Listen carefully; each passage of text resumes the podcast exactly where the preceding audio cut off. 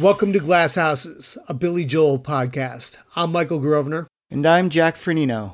Join us as we dig deep into Billy Joel's songs and history and what his music has meant to us.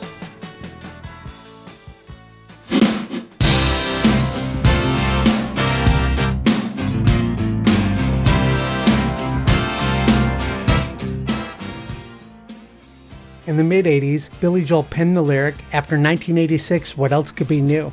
If you were to judge that based on his 1989 hit, We Didn't Start the Fire, you'd think he meant it. But a closer look at that video and the others from the Stormfront album suggest otherwise. For this episode, we're looking at Eye of the Storm.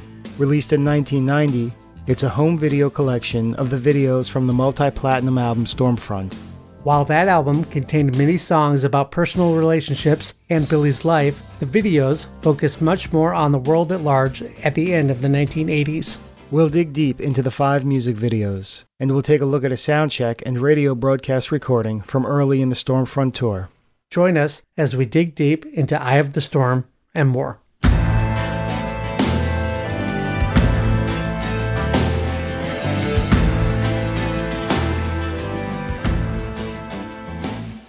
And next, we're going to bring back a little feature we did a couple months ago. This is called, I'm going to need that drum roll and turn up the reverb if you could please. Ask a young person. We have Olivia back with us. As of this recording, she's graduating high school in two days, but by the time this comes out, she'll have been graduated for about a month. But we have her back on because we have another Billy Joel sighting in pop music, and this is in the song Deja Vu by Olivia Rodrigo. In this song, she makes mention of Billy Joel and Uptown Girl a couple times in the song in two verses. And the reason why I brought Olivia on is because I have a feeling that this is a real, like, kind of TikTok kind of song. Because Olivia said to me a couple weeks ago, she's noticing how bands write songs for TikTok now. Based on what she described, this seems like this could be one of them. So, Olivia, tell me what you mean, like, when you say a band writes a song for TikTok. I've noticed because I spend a lot of time on TikTok and I spend a lot of time listening to music, there will be sections of songs, 15 seconds to like 30 seconds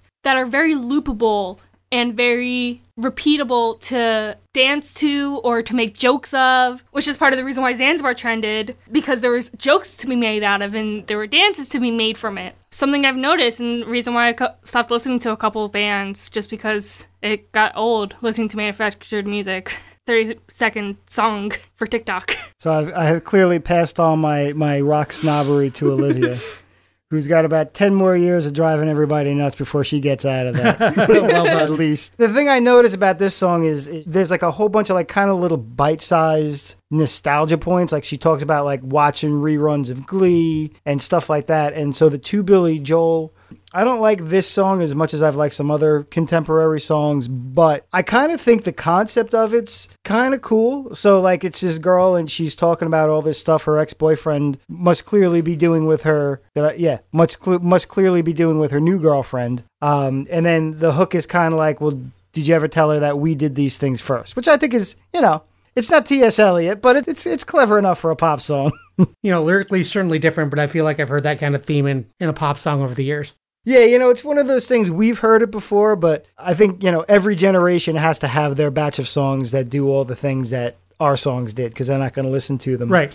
Olivia, I think you mentioned another Olivia Rodrigo song the last time you were on. Am I correct? I did. Uh, Driver's License, which is from the same album. This is her debut album. She's trended on TikTok a lot. January 2020, she trended because a song she did for a Disney Channel show blew up about like romance. Then Driver's License blew up, and now a bunch of songs from Sour, her new album, is blowing up on the platform.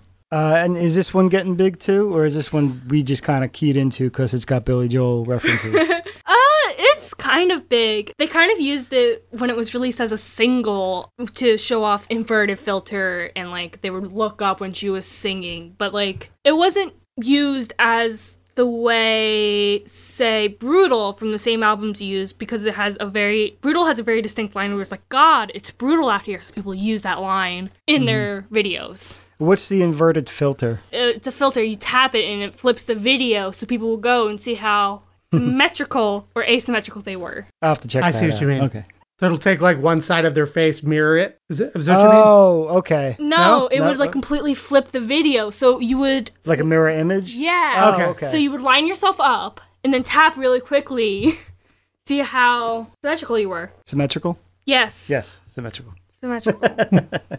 I may no longer be a rock snob, but now I'm a, now I'm a grammar hound. So I, I will tell you this. I've uh I uh, do a lot of our Twitter presence and I've got saved searches with the term Billy Joel that I'm always checking to see. Much like when Zanzibar hit the last couple weeks, month or so, it's like 80% of the tweets I'm finding with the word Billy Joel are quoting that song. yeah, that tracks.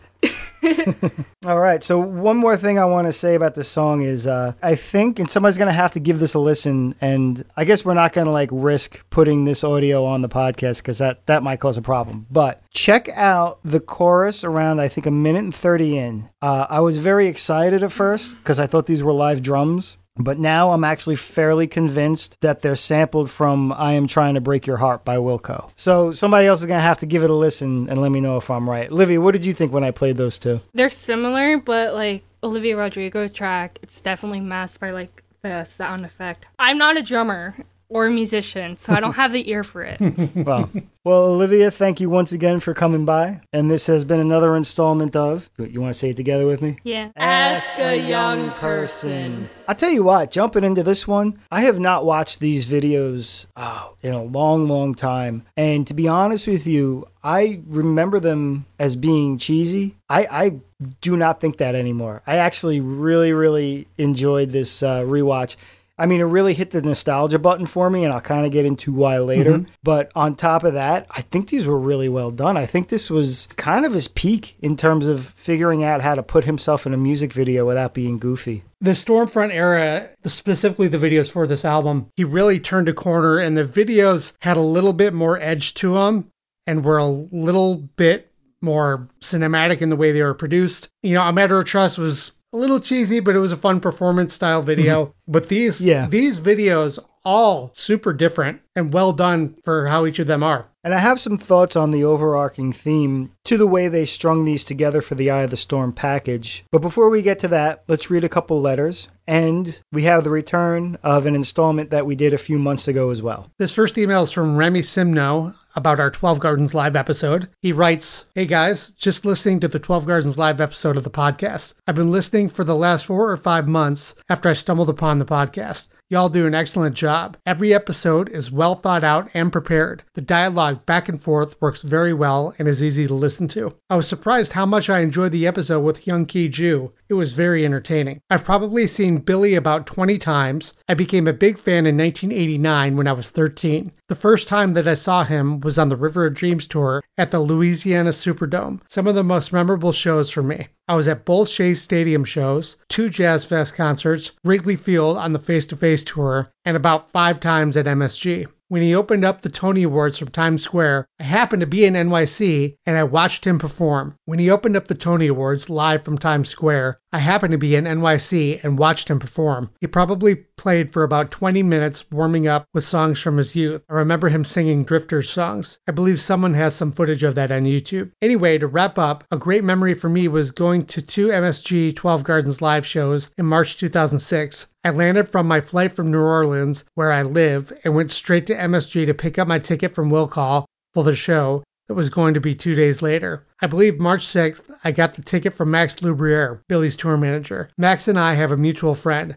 That's how I got in touch with him. I recall speaking to Max briefly on the phone. He said that he would have a ticket for me. I was so eager to see where the seat was that I went to MSG when I got to NYC. Coincidentally, Billy was also playing that evening when I landed. I go to Will Call to get my ticket, and the guy working the table said that I would have to come back the night of the concert to get my ticket. I was kind of bummed for a moment. The gentleman said, Hey, this ticket here was for a lady who can't make it tonight. You can have it. I walked into MSG and saw the show for free. I remember calling my dad and saying, You'll never believe this.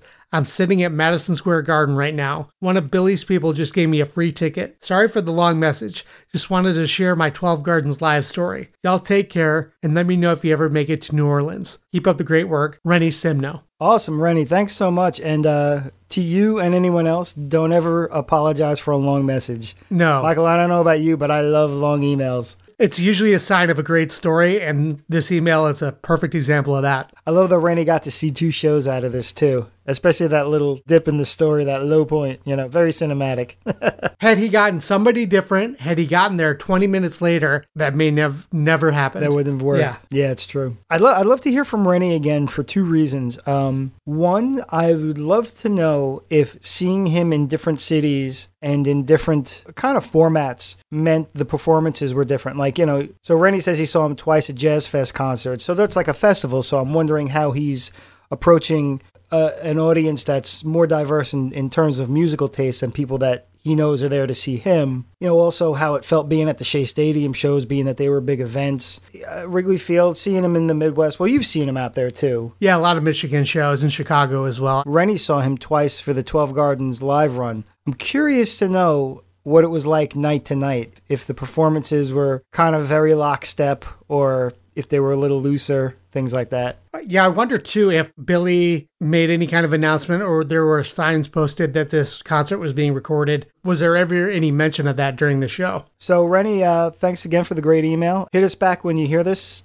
And the second message we have is from Drew Richardson. And this was a Facebook comment from embarrassingly nine weeks ago, as I'm looking at it now. And I wanted to make a point of reading this one because, Drew, I'm real sorry we haven't gotten back to you. You wrote us a great message, and I at least remember that I read it like first thing in the morning. And I was like, wow, this, this message is really cool. I got to get back to him. And then, you know, the day got away from me, and then the week got away from me, and then apparently two months or so got away from me. But I had it in the back of my head the whole time. And, and while we were getting set up tonight, I remembered to to search back through our comments and posts and, and find it. So this was right after the River of Dreams episode we did back on March 16th. And Drew writes, So I'm a bit behind, but I'm just now getting to this episode. As a non musician, I really appreciate your expertise and the way you explain things. It's just a little over my head, which is good because it stretches me and teaches me things. I'm a high school teacher, and we are always reaching for that sweet spot where you are just a little above your student's head, but not so much that they can't possibly understand. That's how I feel with this pod.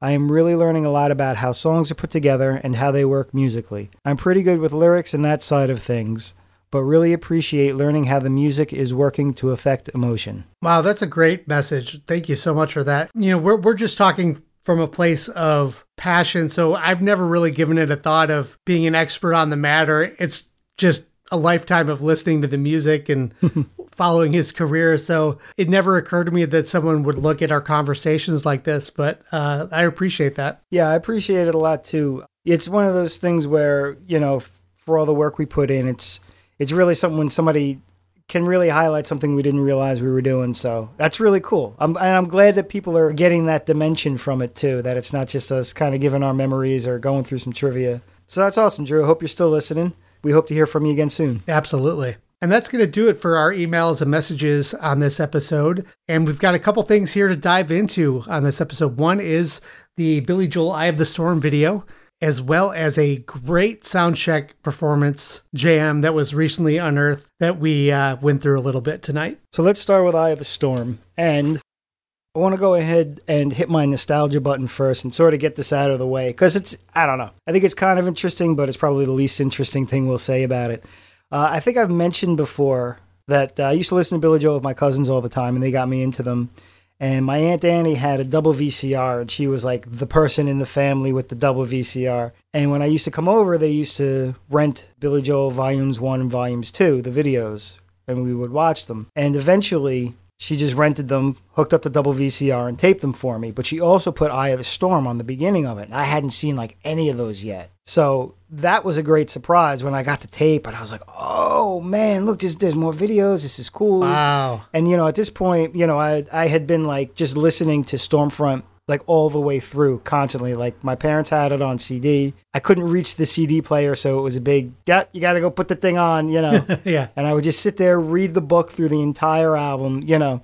And so that was really cool. And now I haven't watched the Eye of the Storm package in a while. It's you know, it's a 26 minute video with some um, with some stock footage, so to speak, interspersed. And so that gives it a different experience altogether. And so watching this again today, man, I was like, Wow. like I just I just remember being 9 or 10 years old again. Billy's official YouTube channel put the entire full video up there. Even the Columbia Music video intro logo at the beginning. And I tell you what, when I saw that spinning logo, that spinning CMV logo with the little sound effects, I, it, it took me right back to watching this back then. Yeah, that was such. It was always a moment that just heralded what was about to come. Yeah. You know, be it that or any other home video like that. On the YouTube channel, it's the full VHS tape, and it's actually labeled Billy Joel Eye of the Storm, and then it says Stormfront EPK. Now, what that stands for is Electronic Press Kit. Billy had one for the River of hmm. Dreams album. He did one for the Bridge album called Building the Bridge. And what it is, it's a promotional video essentially to promote a new record. I always had a bootleg copy, and I see you have the the actual VHS, the official one, the paid for one in your hand. I do. This copy is actually still sealed. that Billy's looking pretty hip on this one. He's got the leather jacket, the glasses. He's kind of got his arms folded. He's almost like you know hugging himself. Yep. 80s rapper style. This feels like it may be around the That's Not Her Style photo shoot. There was a photo shoot for that single where he looked pretty similar. And there are several photos like this that are inside the Stormfront tour book as well. I know what you're talking about. That's like the almost risque one. Yeah, with the naked woman sitting on the chair behind backwards. And you can see her butt. Some versions it has a censored thing. There's a shot of Billy like and her both standing, but you don't see their feet, and it's because Billy is standing on a couple phone books. I'm really excited to talk about these videos, but I want to talk about obviously the the intro, which is to Stormfront the song, and it's this montage of archival footage of various storms, weather tracking systems, things like that, catastrophic storms, you know, uh, flooding. Yeah. And you know, I gotta say, man, it sounds cheesy. It's not. It, it was done really well. The lightning strikes, especially, they really cut them to the rhythm of the song exceptionally well, I thought. it could have gone cheesy. You're absolutely right about that, but it worked really well. And the choice of the footage that they used, and I just like the different types of footage and the color choices. It just all worked really well together. That could have, you know, had they chose something else, it could have either been really bland or really cheesy. And it didn't do either of those things. I thought the choices for the stock footage was really great. They were really great, and what I appreciate about it now is that, you know, the public didn't have access to any of this. You know, this is my usual old man rant about back in my day we didn't have YouTube, but it's it's true, you know, if you were ever morbidly curious, you could always find this sort of footage out there today. The other thing that the archival footage does in tandem with the song selection here, it casts this album in a very different light. And it shows you that there's thematically two albums here. Okay. I don't know about you, but for the most part, I've always seen Stormfront as a pretty personal album. Not quite as personal as River of Dreams, but certainly more personal than, well, earlier albums. We know that's not her style. State of Grace and and So It Goes are all personal songs, and they're also troubled songs. I kind of see When in Rome in the same vein. You know, Yeah. I get the feeling that it's it's it's him kind of not keeping up with the jet set anymore as well as he used to maybe. Like he's t- like he's tired of it. Well, okay, conjecture, but you know, it seems if the song is autobiographical, it seems like he's recognizing that Christie does a better job with it than he does. You know? Right, right. or she's more keyed into it. So here's what happens though. We don't get those songs. We don't even get That's Not Her Style, which was a single. We get three very topical sociological songs. We get Downeaster Alexa, we get We Didn't Start the Fire in Leningrad. We start these three with this, you know, with this storm footage. And it really casts the other half of this album, which is really about guess how turbulent it was in 89 which you don't think it was but i mean certainly not by today's standards Yeah, and then well, his his life was getting pretty turbulent. You know, Yeah. This was when the Frank Weber thing really was happening. He was really struggling, Mm-hmm. and look, he was clearly at a place in his career where he was struggling because listen, he's like he felt like he was pigeonholed more than ever. You know, Billy Joel and his band and his producer. Look at he shed Mm-hmm. Phil Ramone, Russell Javors, Doug Stegmeyer, Yeah. gone from the band. All, Dave LeBolt gone from the band. All these guys were no longer with them. That's a big personal change. And so between the Frank Weber stuff, the band shakeup, and the forthcoming ending of the marriage between Billy and Christie, things weren't great. And so that leads us into Downeaster Alexa. Now, it seems to me that this is sort of a divisive song. I happen to always like this one. I know some Billy Joel fans that emphatically do not like it. Yeah, which surprises me. I love this song as well. I think his voice is incredible going up high there. It's such a different feel and it's such a different groove than any other Billy Joel song, and it just moves along so well. We've said before that he's done his best lyrically when he's writing from some sort of genuine or autobiographical standpoint. Like when we b- went back to Street Life Serenade, we said how Weekend song didn't work because he never worked a nine to five job and he wasn't grasping the nuances of it. Now, clearly, you know, by this time he had a boat. He always loved being out on the water, but he was never really a fisherman. So he was really stepping into someone else's shoes, and you felt like he did a good job of it. It felt real. For people that actually don't like this song too much, I think the video really puts it together well. It's not overdone, it's got a documentary feel to it. The band is there, but they're all in the background, sort of Billy included. It really focuses on on the people they're talking about. I love the moment where he says, I was a bayman like my father was before, and it shows the older fisherman. Just so perfectly cut to that. And then, you know, rhythmically, see now, this is why I didn't finish film school. So, you know, it's not stock footage, it's not archival footage. It's like documentary footage. Like, it seems like they just went out there and they just filmed them for a while. I would venture to say they really didn't give them any direction, the, the fishermen. It was fly on the wall type of yeah. Yeah. Yeah, cinema verite, if you will. Very yeah. but not really. I love the use of the band in the video. It's obviously Billy with an accordion, and the other three band members. You have Liberty. It looks like he's playing like a field drum. Got a ball Yeah. cap on. You got David Brown with an acoustic guitar, and then Crystal mm-hmm. with an acoustic guitar as well. The use of them is so subtle. The way it cuts back and forth between Billy, the three of them individually, and the footage that they have of the sea and the different fishermen, it just all weaved together so well to where it doesn't jump out. So coming out of the video, we go into some more stock footage. This is a lot of heavy wind and rain.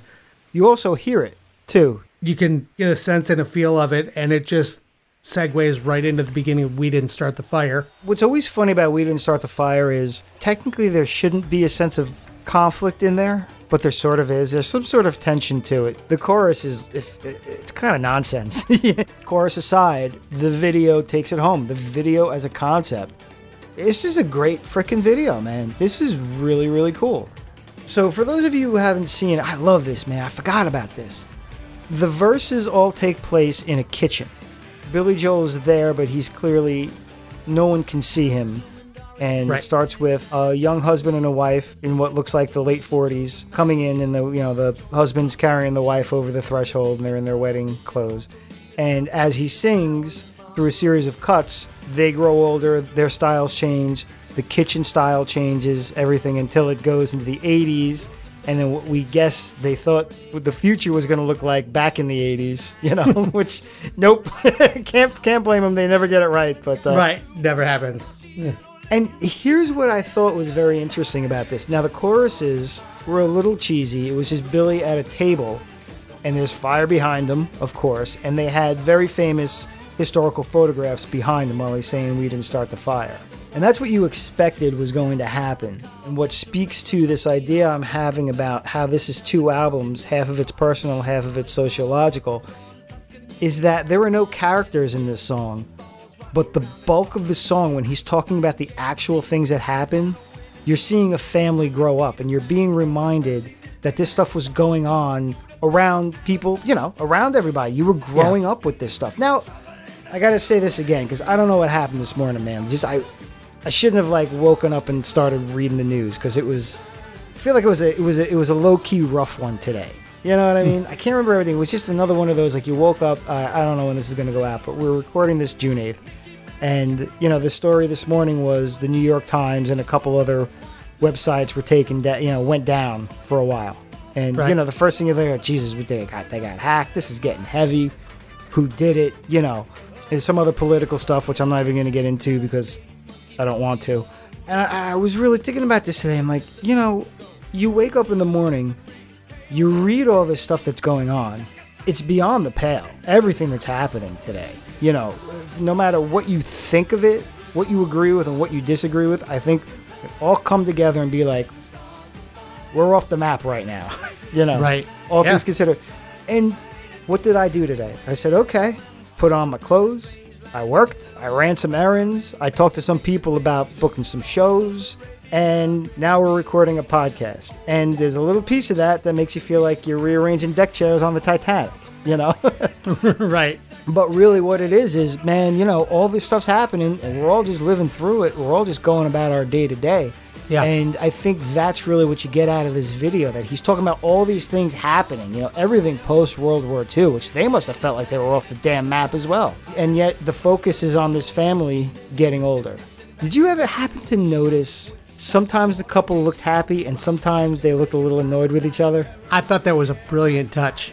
You see the honeymoon phase and then the stress in and out, and then, you know, the parents can't identify with the kids and they're struggling with that. It really felt real, you know, the journey of a family. it was even like a point, you know, maybe a few stanzas into the first verse, you know, after the honeymoon, the husband kind of throws an annoyed look at the wife, and you think like it's gonna go downhill, but it doesn't. And then you know, then they're happy again, and then he's pissed off later on, and she's like, "Oh, I can't take this" or whatever else. Yeah, She's taking her pills and yeah, oh yeah, yeah, and she's playing the little violin.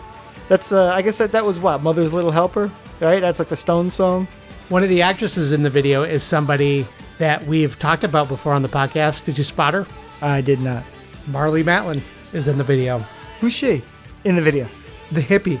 The woman like burning the bra, smoking up, sliding down the wall. That's that's Marlee Matlin. She's a well-known actress. Uh, she's deaf. That's you know one thing she's known at. Oh, from Sesame This- Street. Yeah, she was on the Sesame Street episode. You Oh, know, wow, that's a cool cameo. The West Wing. You know, all those. She was well. the one on Seinfeld too. Oh, that's so funny. Remember the lip reader? Yeah, yeah, yeah.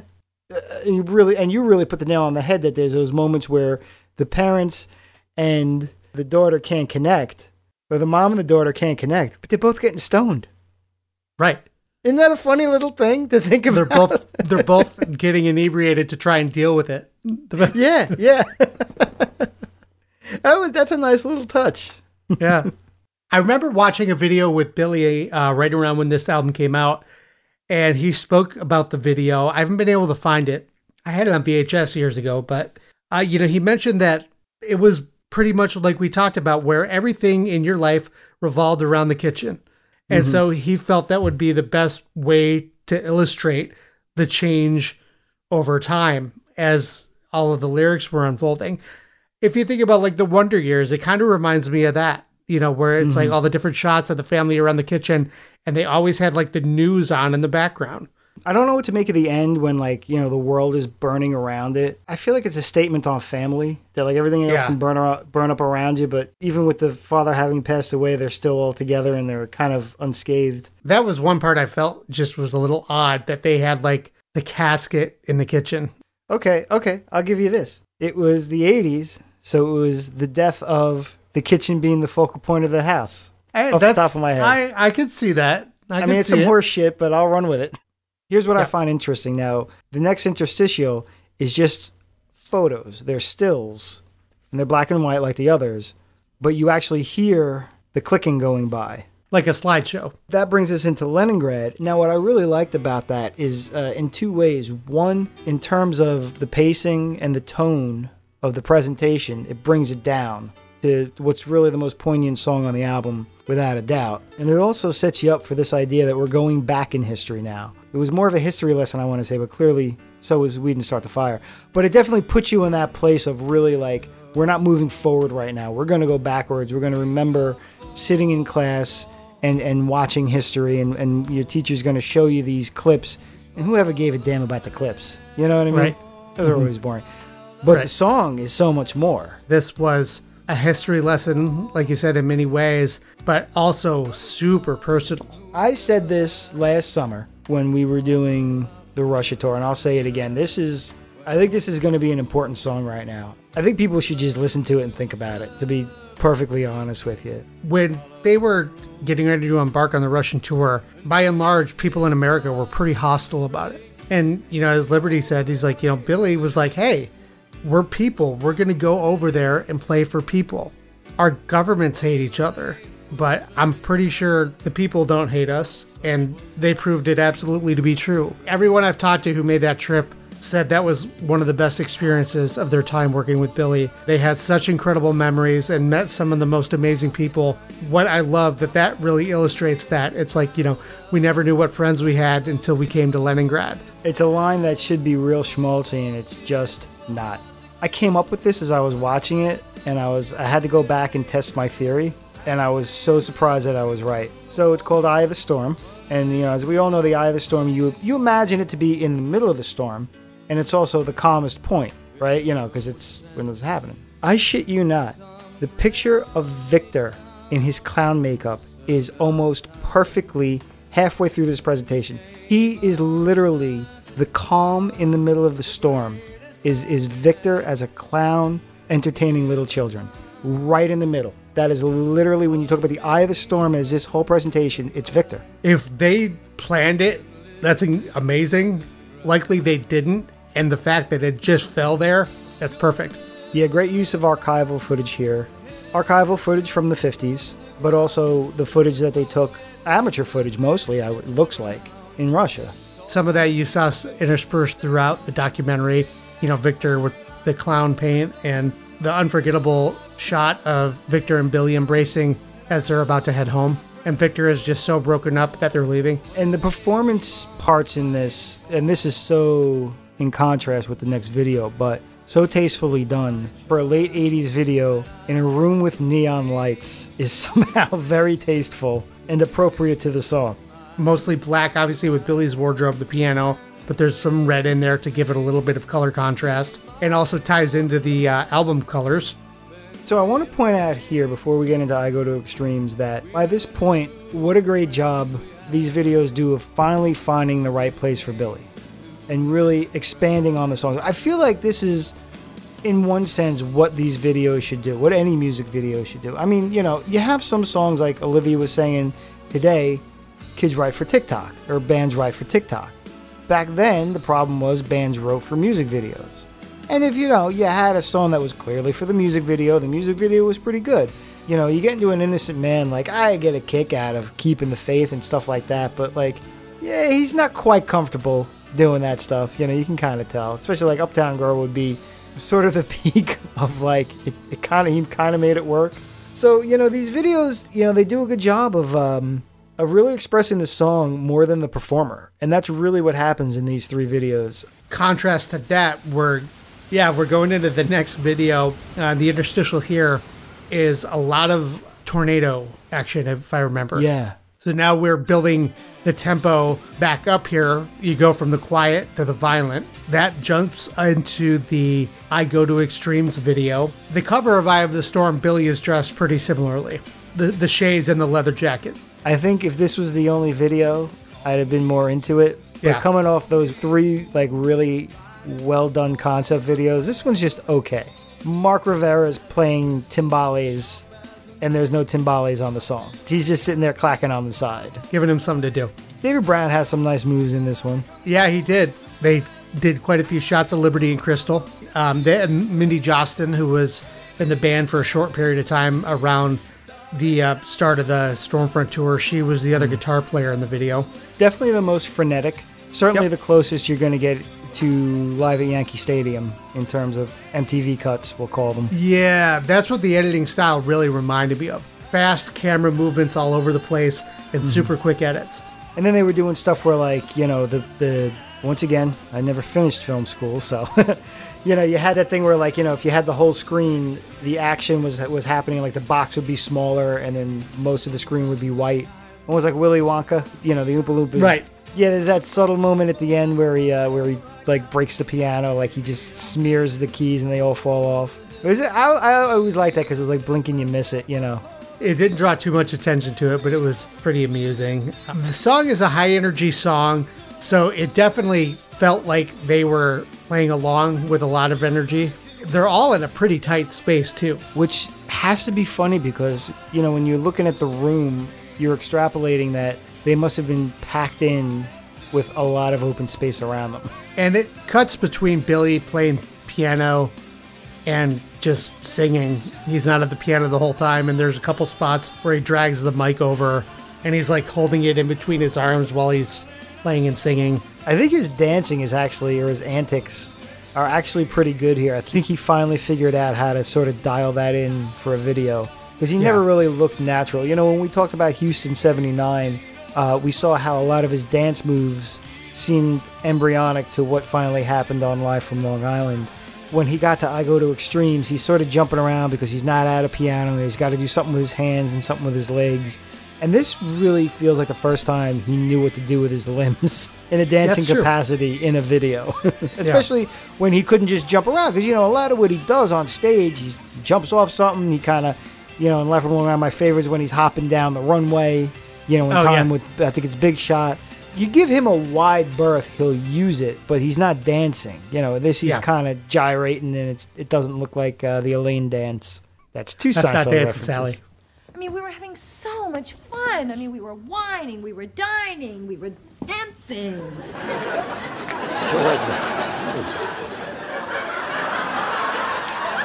What? This anything. It's dancing. No, that ain't dancing, Sally. I dance fine. You stink. Billy seems to age about 10 years, going from the end of I Go to Extremes into the live footage of Downeaster Alexa. He looks like a very different Billy on stage here. Yeah, his, does. his hair is a little poofed out. Yeah, I mean, he's probably halfway through a tour, certainly halfway through a show. He's certainly well into a tour here. This is another very egoless video. There's only crowd noise in two spots the very end and after the Jean Luc Ponty guitar. Uh, Jesus. The Jean Luc. I almost said the I almost said the Jean Luc Ponty guitar solo, and Michael's like miming a violin for me. uh, it's the same violin the, the the mother in We Didn't Start the Fire was playing when she was stoned. That's right. That's my trivia I'm making up. Obviously, they have the option of piping in crowd sounds or using some crowd sounds, and they don't. They really let the song breathe.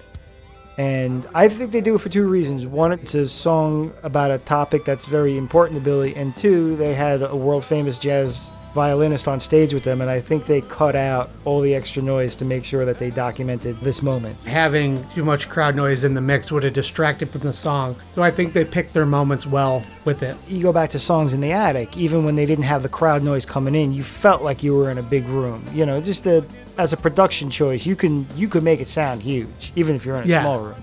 Agreed. They made the big room sound tiny. And this was about two months prior to the Yankee Stadium shows. And I was reading an interview a while back with Tommy Byrnes, and he mentioned this series of shows in LA were his first shows with Billy. Because he didn't start the Stormfront tour, he joined in the spring here. Why was there a replacement? If I had to venture a guess, there was that Mindy Jostyn who was in the band.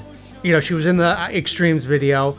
She did the first bit of the tour. She's in the tour book. She played violin, I believe. She played some guitar. Hmm. So she was kind of the auxiliary guitar player. I don't know why, but at some point she left the tour, and I think that opened the door for adding another guitar player. I wonder if that's why they also got Jean Luc as a. Uh, we're assuming he was a guest, right? He wasn't like on the road with them or anything. because they had somebody different at Yankee Stadium. They had Lisa Germano playing the violin solo. So they've had different folks sit in. Yeah, it just says Stormfront Tour 89 90. I don't know how long of it, much of the tour she did. And so let me give you a little bit of uh, just a rundown on the personnel on stage. I know we just touched on it a little bit, but we had obviously Billy Joel, we had Liberty DeVito on drums, David Brown on lead guitar, Tommy Byrnes making his first appearance with Billy on rhythm guitar. You got Crystal Taliaferro on percussion, Mark Rivera, obviously, Schuyler Deale on bass, Jeff Jacobs on keyboards, and obviously, as Jack mentioned, Jean Luc Ponty on violin. And you know, I liked Schuyler Deale with Billy. I thought he was a good, I mean, Doug was certainly irreplaceable, but I liked what Schuyler brought to the band the edge and the, the groove of the funkiness that he brought to the Stormfront era. You know, it would have been nice to see him continue on after this, but I think he was done after the uh, Boathouse sessions. You've inspired me to go back and listen to the live from Yankee Stadium, which I have not watched or listened to in a very long time. Just because I want to hear, you know, what he does with those songs. Now that you mention it, And that will be an upcoming episode, so that'll be some good research. That pretty much brings us to the end of the video. I do like that the stock footage over the credits is the Earth, and it just gets further and further away. You know, maybe I'm getting way too heady on this, but it's, it works so well because the videos start going into the eye of the storm, like going down as far as you can, and then by the time you get to the credits, you're just fading all the way back out. Yeah, I liked it. It was simple, but it worked. That's what I've really come to like about doing these close watches and close listens, especially these videos, beat the concert footage or the Shades of Grey documentary. You and I have seen these things a million times. You know, we're not looking for the, oh, and this is what happens in the video. Like, I can probably tell you every moment. I remember the differences of Jean Luc Ponty's violin solo. I remember the, the first moment he does something and I go, well, wait, that, that wasn't like it was on the album. You know, we sit there and we watch these things and, and there's, there's so much craft to what you think is even something that's not necessarily slapdash, but what you might think was an afterthought, like, oh yeah, let's just put some storm footage in here. Like, no, somebody Right. really put some thought into it. Just like, you know, Jon Small did this thing at Shea Stadium where it's the biggest venue and this momentous occasion, and he keeps giving you little behind the curtain peeks, which we Yeah. don't see in other videos. Makes me wonder what's going to happen when we do get to the live from Yankee Stadium. If I'm going to mhm. find anything there, if I'm going to be like, oh, I'm an old man and this is just crappy MTV cuts. Yeah, I can't wait because I I watched that one so much because that was 1990 that was filmed, so early 90s. I wore that thing out because it was the first concert footage of the 90s. You know, we had live from Long Island, live in Leningrad, and then again the, from the Stormfront tour, live at Yankee Stadium. So what was that? Every about every four or five years was a new concert footage during that time. I get it. You know, things are edited based on the style of the day. So I, Yeah. you know, but I'm looking forward to reflecting on it 30 years removed. so that's our trip down memory lane with Eye of the Storm. Of the Storm was actually released. I was able to find what I think is a pretty close release date on it. It ended up coming out May 22nd, 1990. I'm hoping that's close. And it came out on Columbia Music Video Enterprises. One funny little thing is I always like the hype stickers to see how they're trying to sell it. Eye of the Storm, the sticker on it reads, includes the number one hit, We Didn't Start the Fire, plus live version of the Downeaster Alexa you know, I, I'm a collector. I've got a lot of different pressings of the vinyl, and mm-hmm. depending on which pressing you have, the hype sticker is different.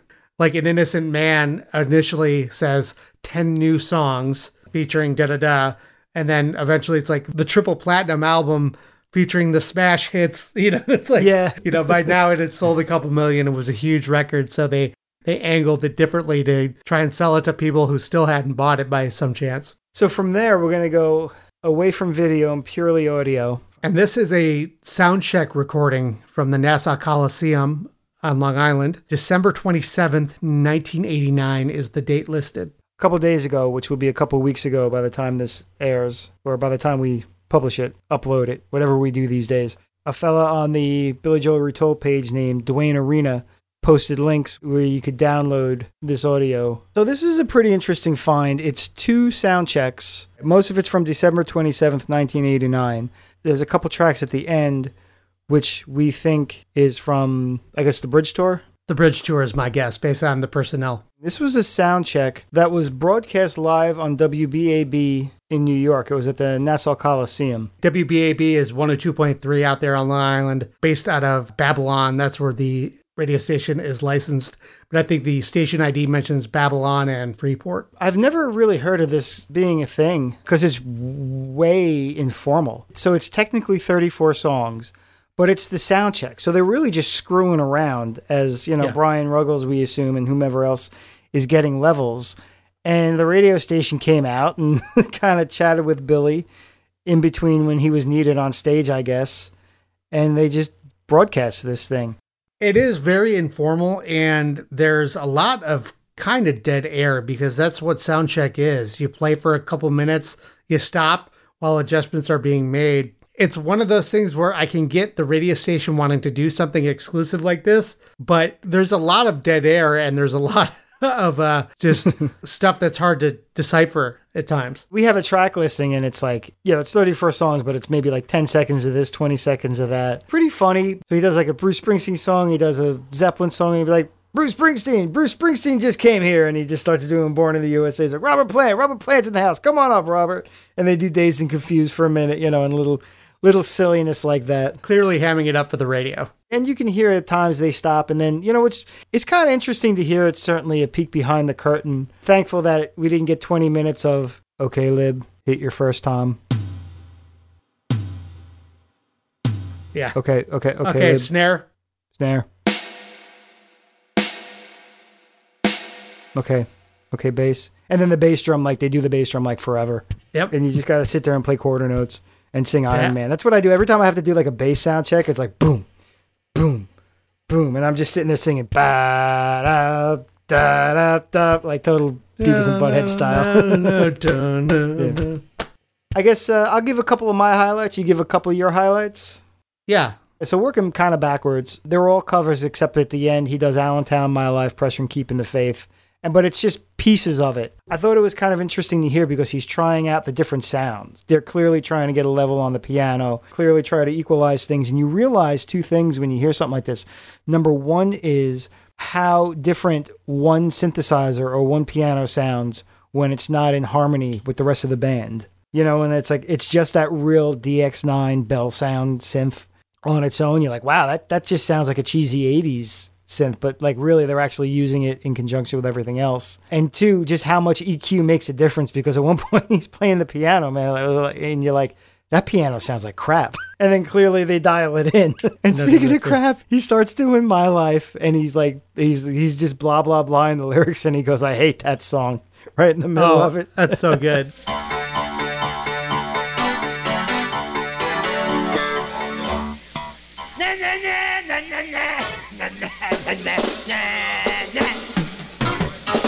Hate that song.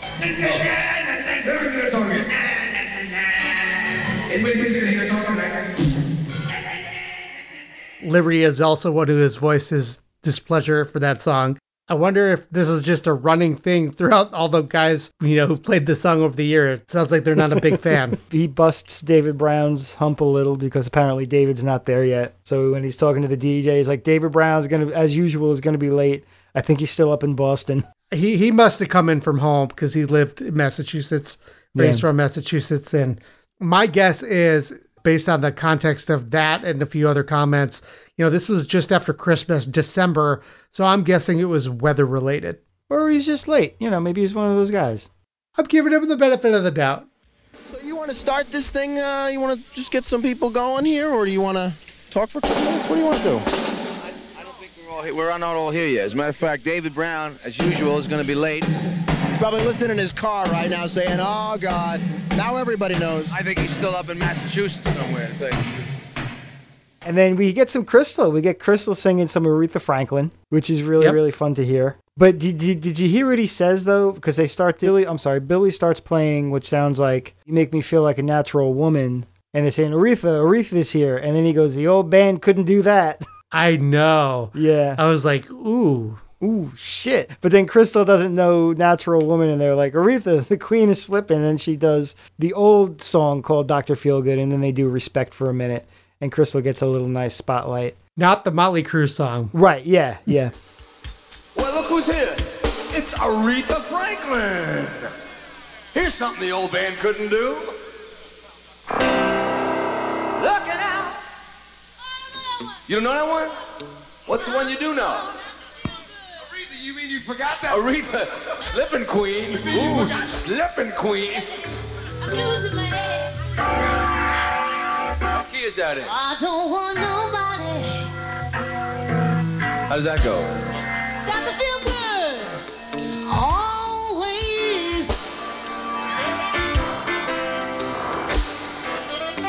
Sitting around.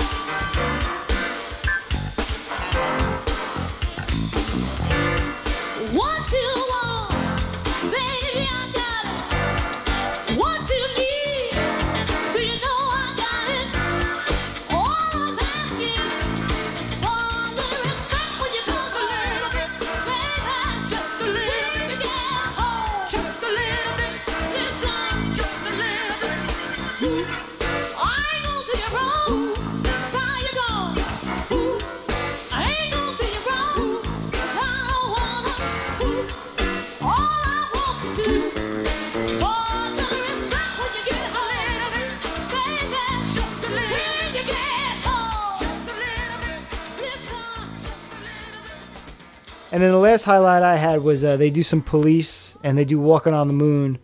And uh, Crystal gets some nice congas going on that. And Lib is actually pretty close to Stewart Copeland's part. And they're very different drummers. So it was Oh, funny to hear him do a really good Stewart Copeland impression. It's Sting! Why Sting came! Yes, direct from the Brazilian rainforest. What's that thing in your lip?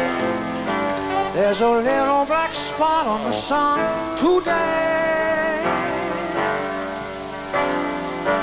It's the same old thing as yesterday. There's a little moon and a white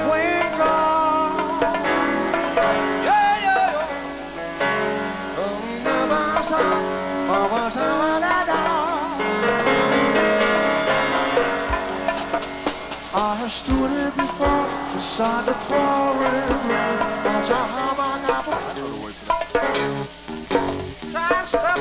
roll, I take, walking on the moon.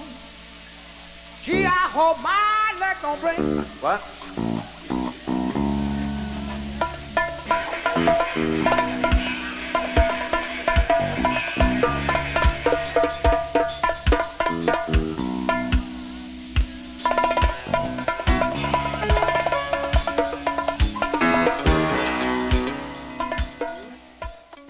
Caught that too, and Billy does a very good sting. His Springsteen left a lot to be desired. I think he was making that intentionally bad.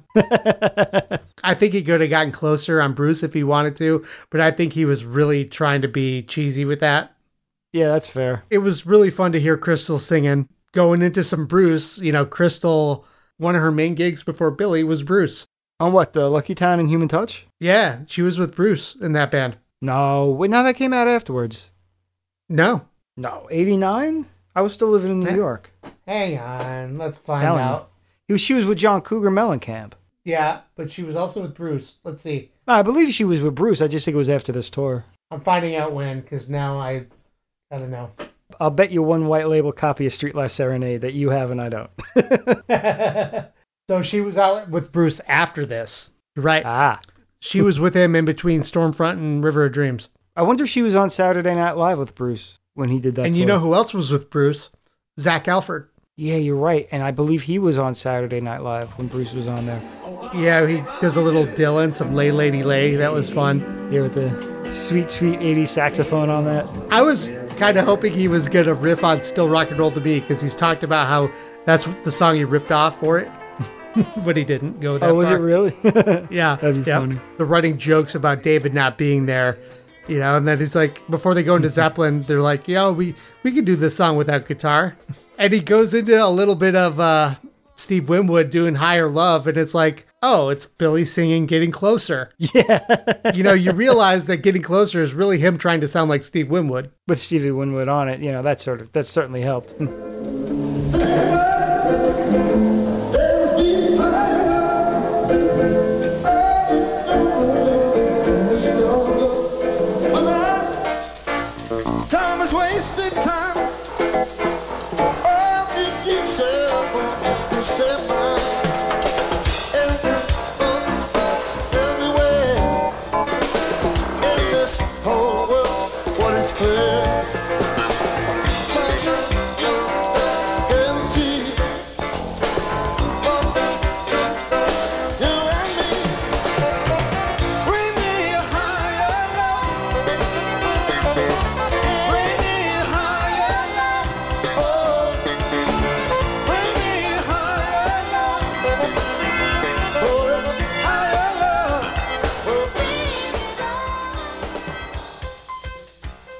Oh, he made up some alternate lyrics to Wild Side. That was pretty funny, Lou Reed. Oh, yeah. And then when he's doing Can't Help Falling in Love, the Elvis tune, he's like, David Brown, hey, David. Oh, false alarm, made you look.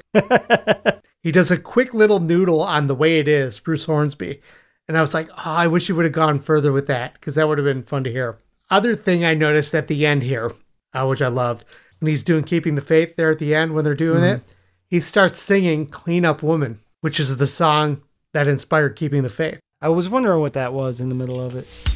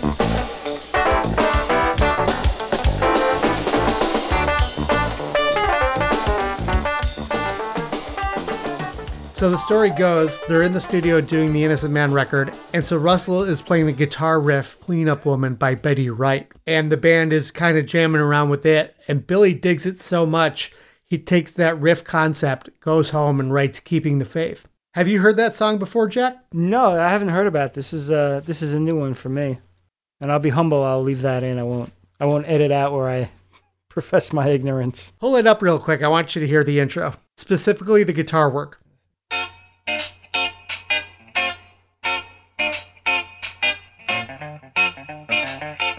Oh yeah, it's got that lead, that walk up. Yep. And that's um.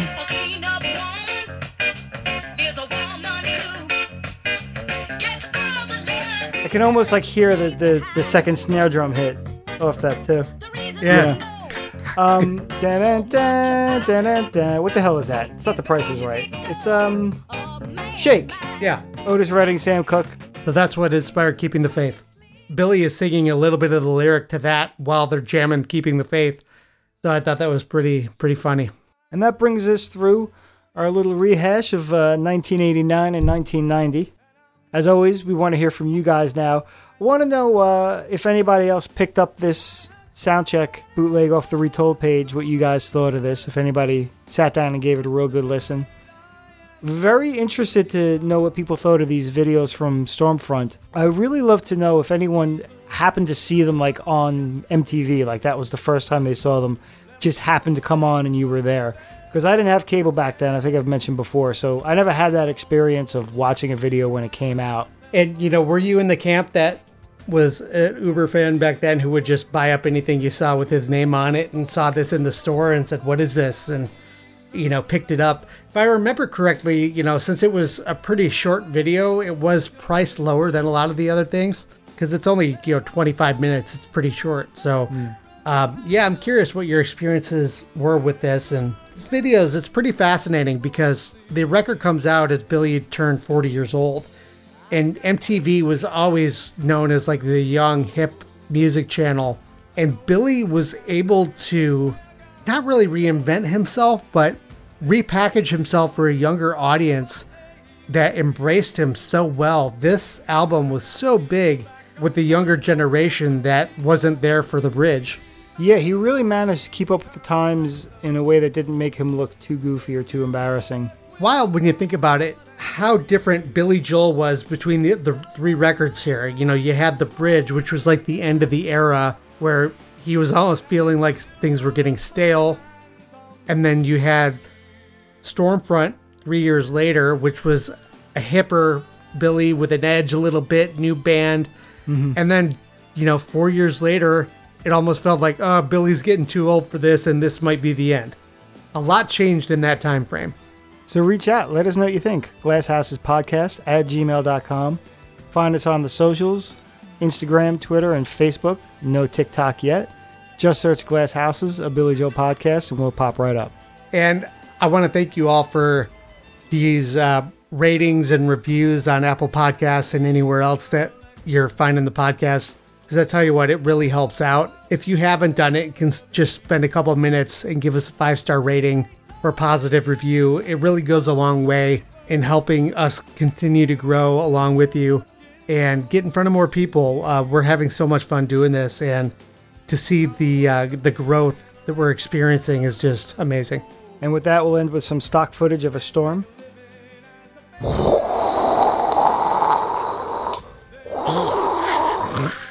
we are not ADR people, that's Yeah, for right. sure. we don't have the good mics.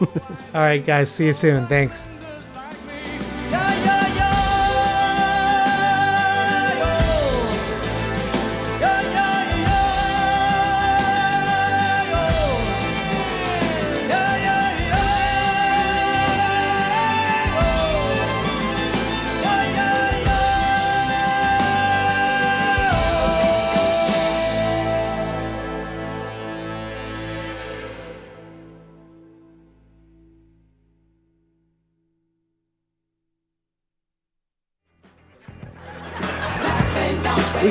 Moses.